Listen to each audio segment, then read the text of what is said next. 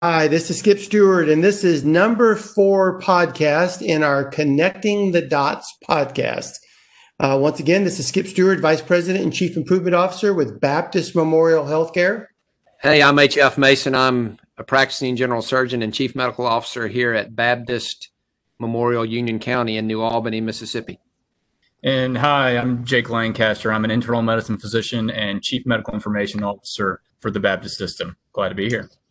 Well, guys, uh, today is uh, more of a, what our normal podcast is, is just to have a conversation around performance improvement, the Baptist management system. We don't have any guest on today like we have in the past and we plan on having in the future.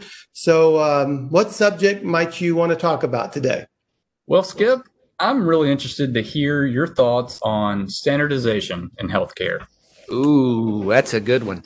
Well, you know, it, it's become one of my most favorite subjects. Um, and Dr. DePriest told me seven years ago that there was much opportunity in healthcare for that subject. And I didn't believe him. And like many things, I discovered I was wrong.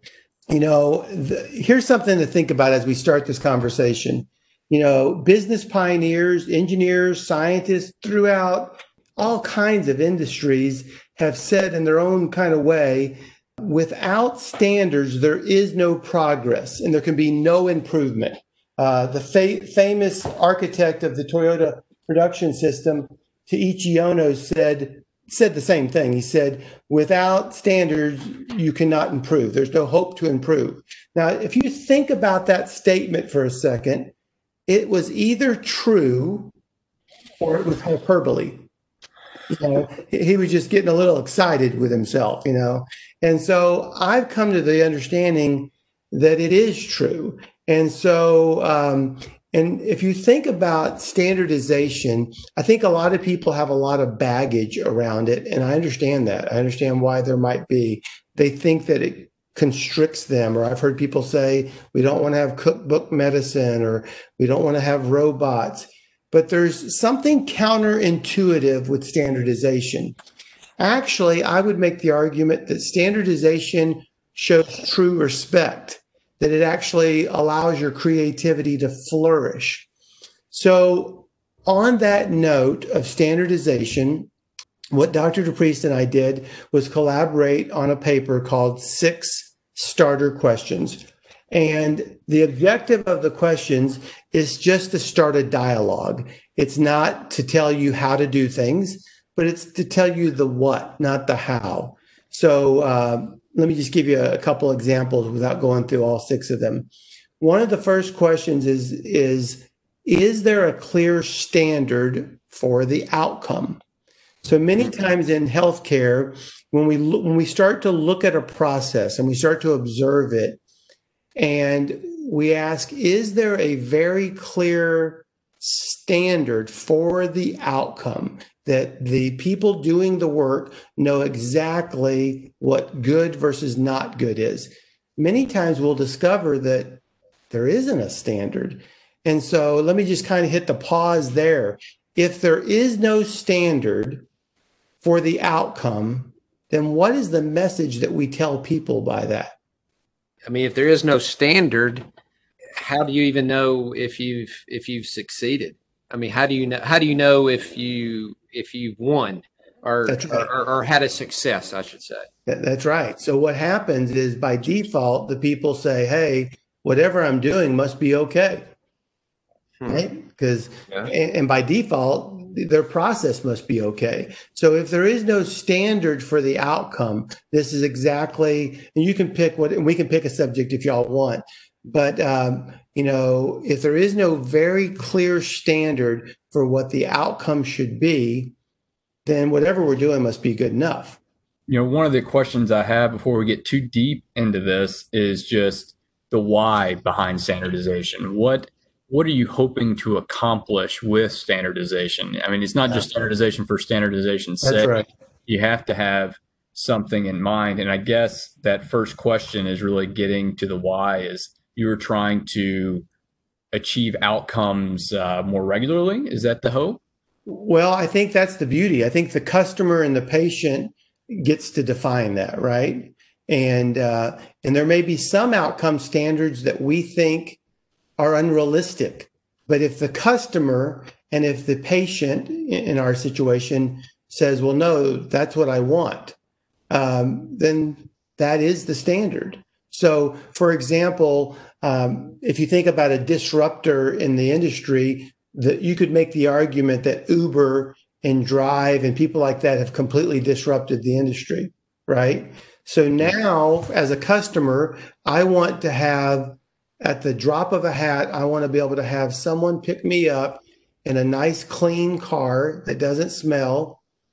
And uh, I want to pay very little money for it. And um, yeah, that's you know those are some of the standards. Well, they sh- they shifted what the market the market it used to be that you'd have to get a expensive taxi and it kind of stunk or smelled sometimes and you paid a lot of money and then you got hassled for giving a tip, right? well, they shifted it and they said no. The customer finally said, no, "That's not what I want anymore." That's not what I want. There, there may have been a time in our life when we were willing to go to a restaurant and wait for an hour for someone to serve us. Well, today, if we're not getting our Chick fil A sandwiches within 3.5 minutes, we get upset, right? Yeah. So the customer, whether that be an external customer or whether that be an internal customer or the patient, many times influences what is that outcome standard. Or or you might determine it. You may say, for us to be able to perform and be competitive, whatever competitive means, we're going to have to do this work in this most efficient, high quality, time sensitive manner, whatever the parameters are around that outcome. But to answer your question, it's not standards for the sake of standards. It's standards so that we're fulfilling we're achieving our outcomes, whether that be high quality, whether that be uh, safety, efficiency, um, you know, whatever it might be, right? So we have to think about. Um, I, I, was talking to some folks the other day that wanted to make sure that a uh, product never, uh, an expired product, would never in the OR get to the um, to the OR room to the patient. And Dr. Mason, you can probably relate to that on why that's something that you and I'm sure the patient wouldn't want it either. and nobody would ever want that. And so when I started having a conversation around just not the OR room, just that inventory where inventory was managed, when inventory came in and went out, the question I asked was, so what's the outcome standard for this room, for this for this inventory? And so there wasn't, you know, there's kind of a silence. And I said, well, let me let me add the first one. Do we want to make sure that an expired item never leaves this room on its way to the patient? Well, yeah, that, we for sure want that. Great. So we wrote that down. What else do we want? Someone said, well, we want inventory to be managed so that it first in, first out. Oh, okay, great you know uh, and so we went through a, a, a, list of things on you know what do we want how do we want this room to operate you know what's the outcome? And then we said well question two of our six starter questions we said what standard method are we going to create to produce that outcome? Now they didn't have an answer at that given time but that's that line of thought. First question is what standard outcomes do we have and are, do you have them? And if you don't have them, there's some uh, some other questions. That's why we use the word starter. But if you do have it, what standard method are you going to create to produce that outcome? Because just trying hard won't cut it. Sure. Does that, does that kind of make sense? What we're talking about? Yeah, I, I it um, it makes a lot of sense, and, and you're talking about a standard method and that's that, that's where I would have a lot of questions. For instance, I just I just finished my fourth gallbladder removal today, and I have a standard way that I remove my gallbladders. Now, the outcome that I want to achieve is, you know, I want to be able to remove that patient's gallbladder in a safe and I guess efficient and cost effective way. Now, I I have my way of doing it, and so I I think I do have a standard of the way I remove my gallbladders. But my question is, what about another surgeon who he has the same objectives? He wants to remove that gallbladder safely and efficiently and cost effectively, but his standard and method of doing it may be different than mine. Sure. And, and that's that's a, a, big question I have is when when when you have two different methods of doing something that that seem like they're achieving the same outcome. Sure. How do you yeah. how do you kind of reconcile that? And how how do you keep one guy saying, "Well, my, my method's better"? No, my method's better. Yeah, I think that's a great question. So, you know, as I attempt to think through it, you know, we're having a conversation. So hopefully, no one listening will assume that uh, that I have the all the answers because I don't. Uh, but you know, I think the first way I would start that conversation is: Is there any consequences for you and Doctor B, C, and D all doing it different? And if the answer is no, if the answer is no, we we all all four of us, to use an analogy, all produce the same high quality outcomes. Okay. Now, but but I'm also gonna my next my next question is gonna be what but you know, Dr. Mason, you don't perform in that operating room all by yourself, do you? Are there other people around you that contribute to you producing high quality uh, or could hinder you from producing high quality? Sure. And, and so, so that that's an example of I think before I even got into the, trying to talk about you know call it me being chicken or whatever, but I think before I even tried to get into talking to the doctor about a standard for him or her, I would say, what about the standard going on around you? So, for example, we've done some work in the past around counting in the OR and I had I had no idea. This was years ago at how many opportunities there are for mistakes, you know, in that process of counting in the OR, you know, of how sponges and different things can be left inside the patient. Am I am I saying that right, Dr. Yep, Mason?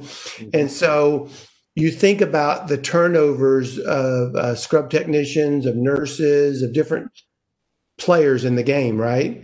And do we want them all to have a standard outcome of how they perform for you and a standard method uh, to get that outcome? Or can anybody just walk in there and use your own counting methodology and hopefully it'll all work out? Right. Sure, sure. And so, and then what makes that even worse is if you have turnover, which happens in not the real world, right? Then that um, can add another dynamic to it. Because I had one gentleman on what no OR said, Skip, my team have been together for a long time, and we have an innate standard, is what he told me. And I said, okay. And I said, so in other words, you've developed tribal knowledge. and and as long as um, as long as uh, the tribe doesn't change, you're thinking you're okay. And, and so he said, Well, I never thought about that way. But so is that my answer in that question, Dr. Mason? Yeah, yeah. I, I think so. I think so. Uh, yeah, I, am not. To, to Dr. Lancaster's point, it's not standardization just for standardization. It's, you know, the if there's if four doctors are all doing a procedure and they're all getting high quality outcomes, then, then maybe we need to focus somewhere else. But it may be the work going on around the doctor. It may be how the room is stocked or laid out, or it may be, you know, all kinds of other things besides that.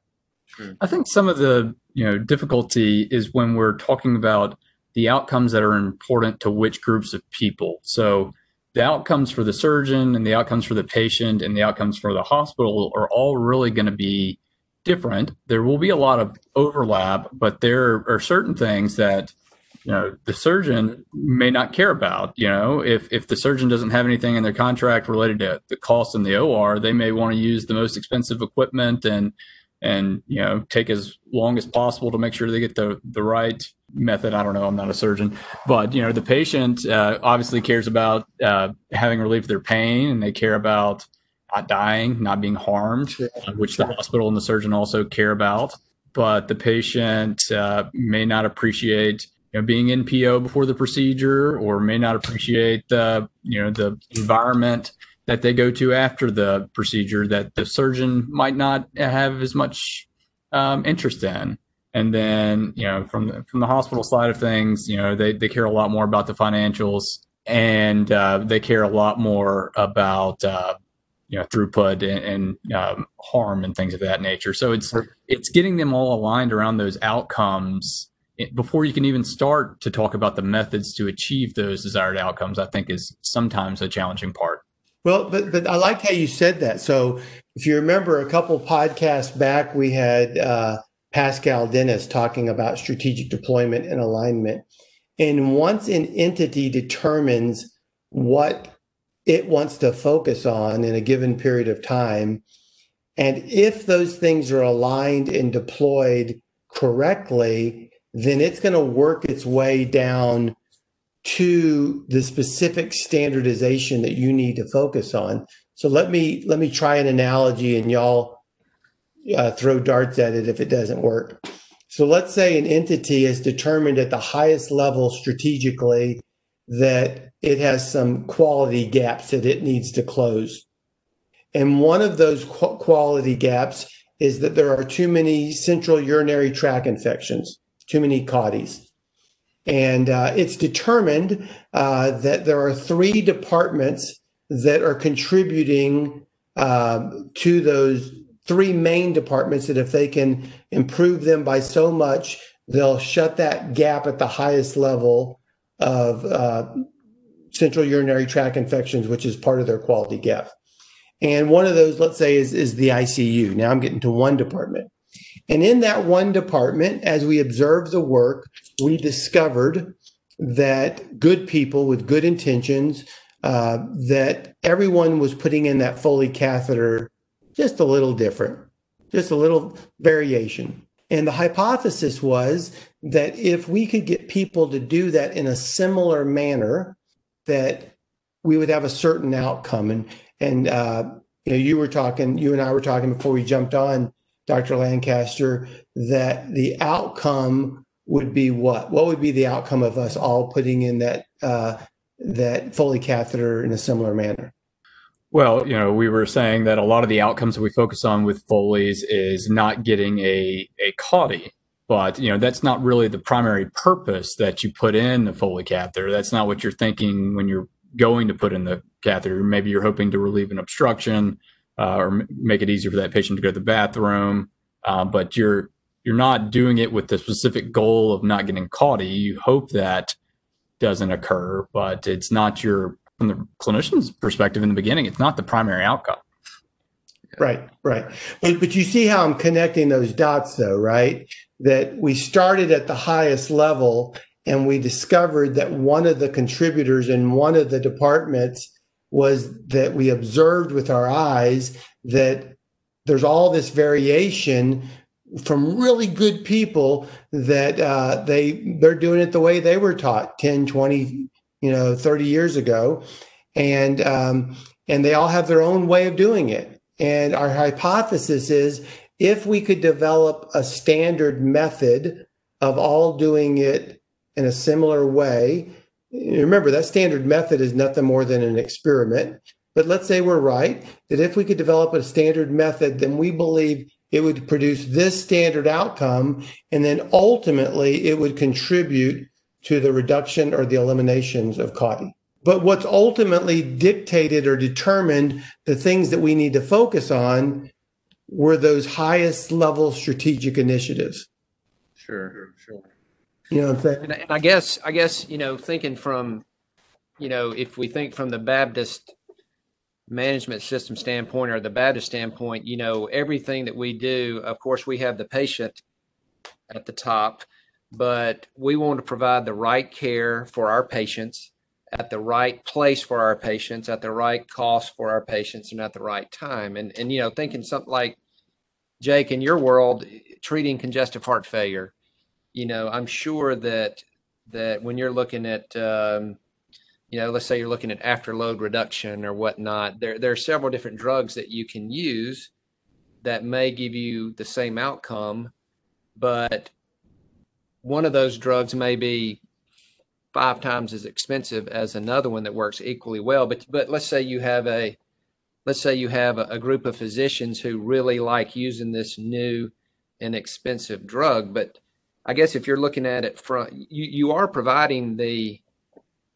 the appropriate care for that person, but it might not be at the right cost for that person. Does it does that make sense? Because I mean, I guess sometimes you have to look at the context of, of what you're what you're trying to achieve.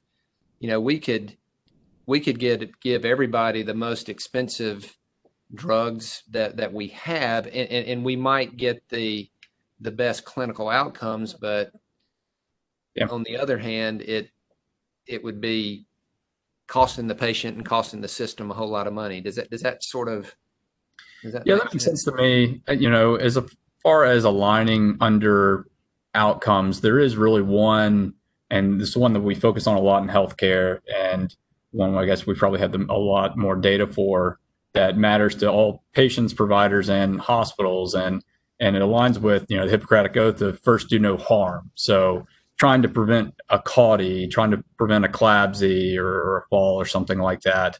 You know, that that's kind of core to what we were trained to do. And so I think we can all kind of rally around that outcome and then develop, at least for that one, methods to a- achieve it. Sure. And I think the thing that's important to remember is remember, I would make the argument for another podcast in the future that our brains are naturally we jump to conclusions. We naturally do it. We don't even have to work at it. Now, there's a part of it where it, it it's a safety mechanism, and there's a good part of it, but there's a part of it that's not so good either. And so that's why we try to promote, you know, scientific thinking within the Baptist management system. But once we've determined the standard method, I'm sorry, uh, let me back up. Once we've determined the standard outcome, and we say, yep, that's what we want. We want that every time, whatever that is then the standard method at first probably won't work. You say, well, why do you say that? Because it's just an experiment. We don't, it has to prove itself. And you say, well, what's your point? Well, many times when we have an implementation mindset, someone that's really smart with lots of degrees or whatever might say, if we do this, this, and this, this will work. I don't know if it'll work or not. Uh, it, it's a it's a standard. We have to create the standard method. We have to road test it. We have to road test the standard with the real people that do the real work and get them to look at us and say, okay, did it consistently produce the outcome that we thought we were going to get each and every time? And many times that really hard work doesn't occur, you know. And so without I don't don't really have time to go through all six starter questions, but just one more, just because I want to, you know, and once again, if you can't answer yes to the question, there's questions underneath it to get you to think.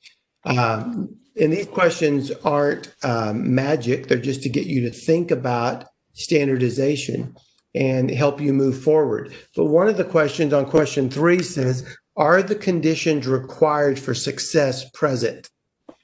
Many times we might have a standard method you know while we're experimenting that will produce the standard outcome but in the real world sometimes the conditions are not um, set up to allow people to be successful if that makes sense right? We might be setting them up for failure.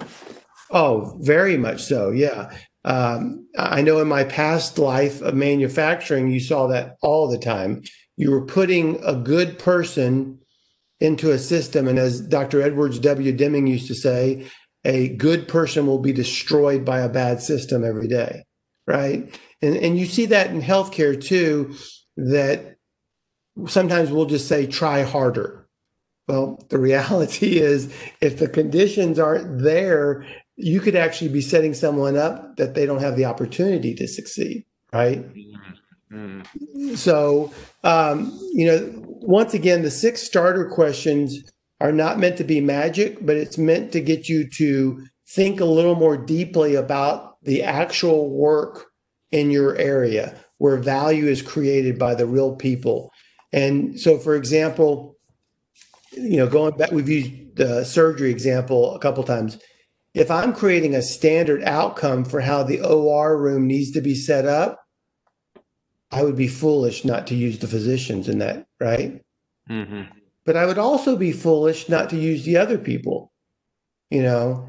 And and so there needs to be a collaborative understanding of what is how what's the outcome of how we want this room set up what's the method to produce that outcome now we don't have time today but there's other there's other pieces of that too like you might get into the point of saying well how fast do we have to uh, have that room cleaned and turned so that dr mason can have the next room so that all of our standards are still met right? Hopefully very very quickly. Very quickly but but but very quickly doesn't happen just by trying right? No no no no. You know and so if you've ever watched nascar I, I, I don't know much about it but it's not a mistake that those men and women can drive up you know and have all their tires changed their windows cleaned gassed up and basically get a back rub you know mm-hmm. in 6.7 seconds yeah you know that's all been coordinated you know and so so anyway, those are some. What other questions might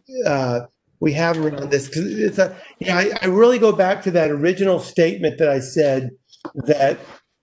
I mean, there are not just Taiichi Ohno from Toyota. There are many, many brilliant people through the decades that, that have said in their own way that uh, that without standards there is no progress and no hope of improvement. I just hit the pause there either that's a true statement or that's complete hyperbole. I, guess to me, the question is, and I'm looking at question three are the conditions required for success present?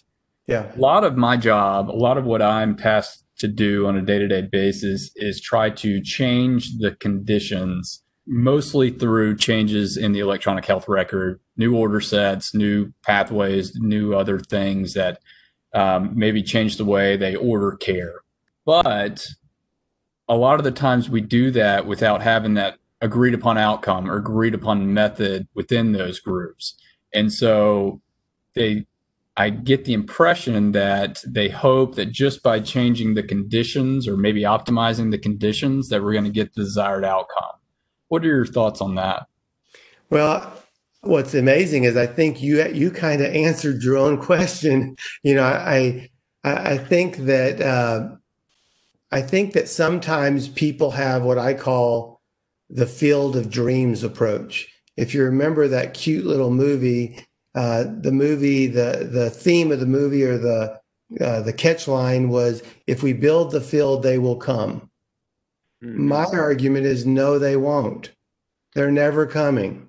In other words, that's a cute movie, but the reality is, you know, high level performance happens as a result of really good execution, and um, and so we have to have an agreed upon outcome of what do we say that we actually want, so that we know that once we get there, we've either arrived or we haven't, or we know on a daily basis whether we're doing good or not doing good, and then we have to experiment with standard methods to consistently produce that outcome. Um, I don't believe it's a mistake that excellence occurs. Um, you know, there all three of us are big um, SEC football fans. I'm gonna get myself in a little trouble right now, but you know, it's not a mistake that certain teams perform year in and year out. Uh, that's just not a mistake. Uh, they've developed standards and they're executing on those standards and some and they're expecting to get certain outcomes so hopefully i didn't step on anyone's toes with that yeah. i didn't name any teams though well, depends on which SEC team you're talking about. Not all of them are the same caliber. It appears.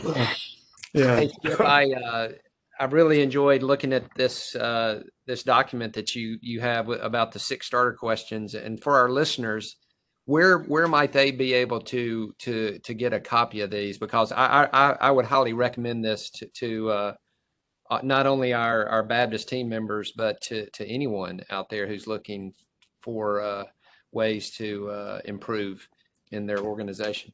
So, for our Baptist employees listening to this, they can simply just uh, contact Skip Stewart, contact me, and I'll send them the PDF of the document. I think it's a a whopping four or five pages, if that, big font. so it shouldn't take you but a few minutes to read it. But once again, the, the objective of the document that Dr. DePriest and I collaborated on was not to be uh, uh, manna from heaven falling. It wasn't meant to be magic. It was just meant to, to get you to think about your own process and not the what you should do, but maybe the how. How do we need to think about this? You know, uh, in a in a different type of way. So you can contact me for those that are within Baptist, and I will send that over to you right away. We can also, if you had a link to it, we could put it in the show notes for people that are listening to the podcast. Um, I think we can make that happen. I'll, I'll, get something. I think I think it's on one of our shared drives. So I think we can get that to you that way. That's a great idea, Dr. Lancaster. Well, thank y'all so much for this conversation. Y'all were tough on me, but I appreciate it. And uh, and I think our next um, podcast, we will talk about uh, TWI, which is training within industry, specifically job instructions. And I say that because there's a strong link between this subject and that subject. So uh, look forward to the next conversation. Okay. All right. Thank you.